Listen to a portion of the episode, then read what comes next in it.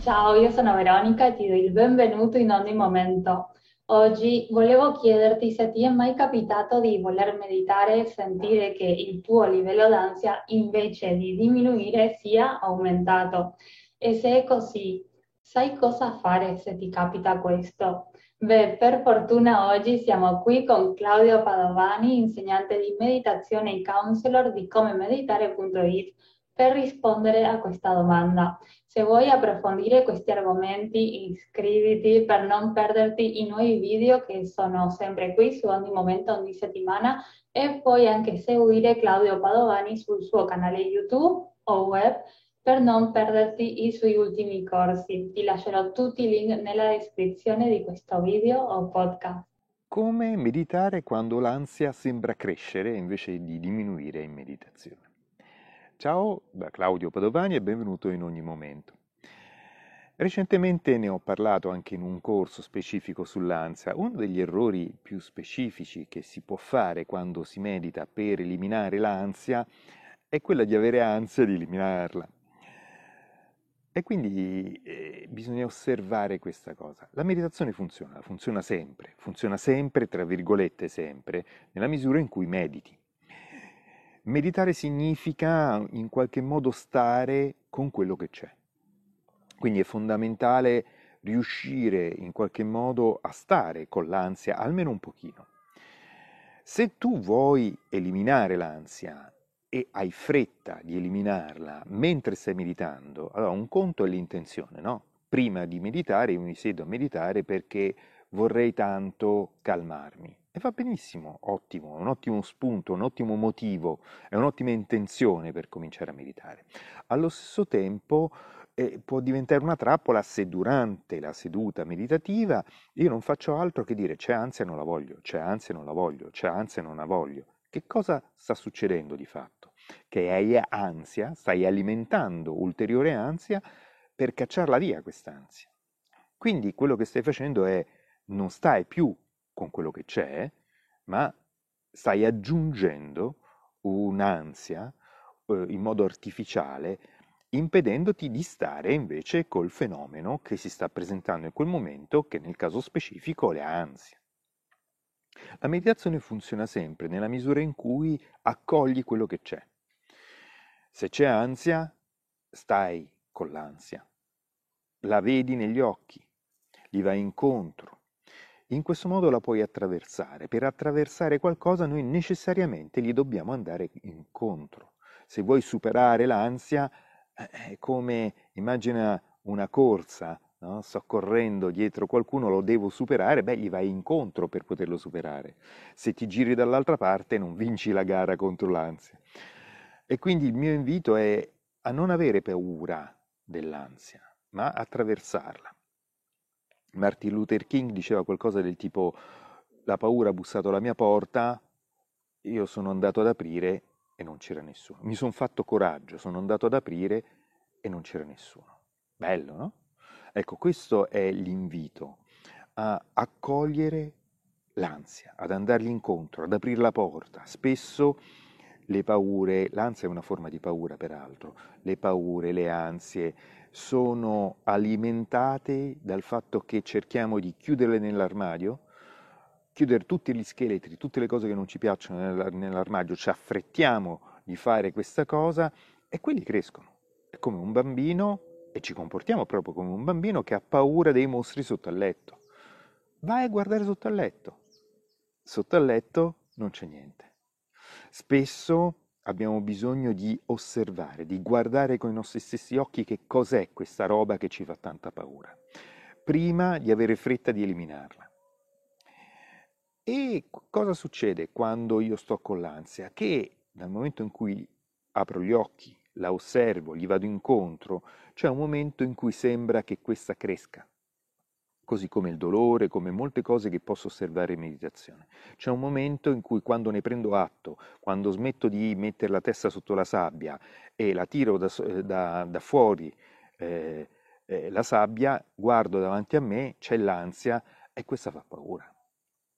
L'ansia quindi a un certo punto può crescere per un pochino, ma se continuo a starci, se l'accolgo, di fatto io attivo il testimone, attivo in me un osservatore che benché una parte di me può soffrire, essere in preda all'ansia, questo testimone sta in una posizione privilegiata, è come se guardasse quel povero disgraziato che ha l'ansia e se ne prende cura, ha compassione, lo accoglie. Questa qualità di osservazione, questa qualità di accoglienza è una qualità molto pacifica e quindi è come se contemporaneamente tu fossi due persone. Una persona con l'ansia e quella eh, ci sta. E l'altra persona che osservando quello che ha l'ansia, che sei sempre tu, beh, questo osservatore, questa posizione dell'osservatore è pacifica, è serena, corrisponde a quel centro di gravità permanente che ci permette di stare con qualsiasi cosa, con qualsiasi fenomeno e con qualsiasi alto e basso della vita. Molti pensano che meditare significa eliminare la sofferenza e di fatto avviene, ma avviene eh, stando in quella posizione, non eliminando l'ansia e le paure. Sì, le ansie calano piano piano, le paure rimangono quelle fondamentali, quelle pri- primarie, quelle che permettono al nostro corpo di non bruciarsi perché ha paura del fuoco, quelle che saggiamente ci fanno stare in questo mondo. La vita è fatta di alti e bassi, noi invecchieremo, cioè, male, tutti siamo soggetti a ammalarci, a invecchiare e a morire. Nessuno, nessuno, anche i più grandi illuminati di tutti i tempi, hanno fatto, sono stati eh, parte di questo processo che è inevitabile nel momento in cui hai un corpo, nel momento in cui sei nato, beh, in, a quel punto necessariamente devi invecchiare, devi ammalarti, eccetera, eccetera. Ma trovare quell'osservatore, quella posizione privilegiata dell'osservatore ci permette di trovare una posizione che eh, oserei dire immortale, è una posizione eh, di colui che non è mai nato e né mai morirà. Ed è una posizione di grande pace di grande eh, risveglio, di grande luminescenza, di grande serenità, che può coesistere con quello che poverino in quel momento sta vivendo ansia. Trovare però questa posizione dell'osservatore, che è quello che facciamo in meditazione, e allenarci a stare in quella posizione quanto i più momenti possibili durante la giornata, durante gli stati meditativi. Non dico che, un, che, io ci riesco sempre, magari anch'io ho la mente molto prolifera di pensieri, ma il fatto di starci sempre di più aggiunge sempre più pace nella mia vita. Questo, questo è il segreto. Se tu pensi di voler cacciare via l'ansia, di avere la pace, di escludere le paure, di escludere tutto dalla tua vita, beh, non stai, eh, stai in un mondo di pensieri, stai in un mondo di illusioni. Trovare la vera centratura, la vera pace, il, vero eh, centro di gravità permanente significa riuscire a ritrovare quella posizione privilegiata dell'osservatore e a coltivarla e alimentarla e a cercare quanto più possibile di essere presente a te stesso o a te stessa in quanti più momenti possibili della giornata. Questo dà pace, questo dà serenità, fino a far scomparire per chi soffre di attacchi di panico, gli attacchi di panico, fino a far scomparire sempre di più gli stati d'ansia. Ma non è, non è fuggire all'ansia, che permette di superarla, ma è osservarla e ritrovare quella posizione privilegiata di colui che osserva. Spero che di aver reso giustizia in qualche modo ad una tecnica meditativa che è quella della consapevolezza, dell'osservazione, dell'accogliere le cose così come sono. E spero di averti trasmesso questa qualità.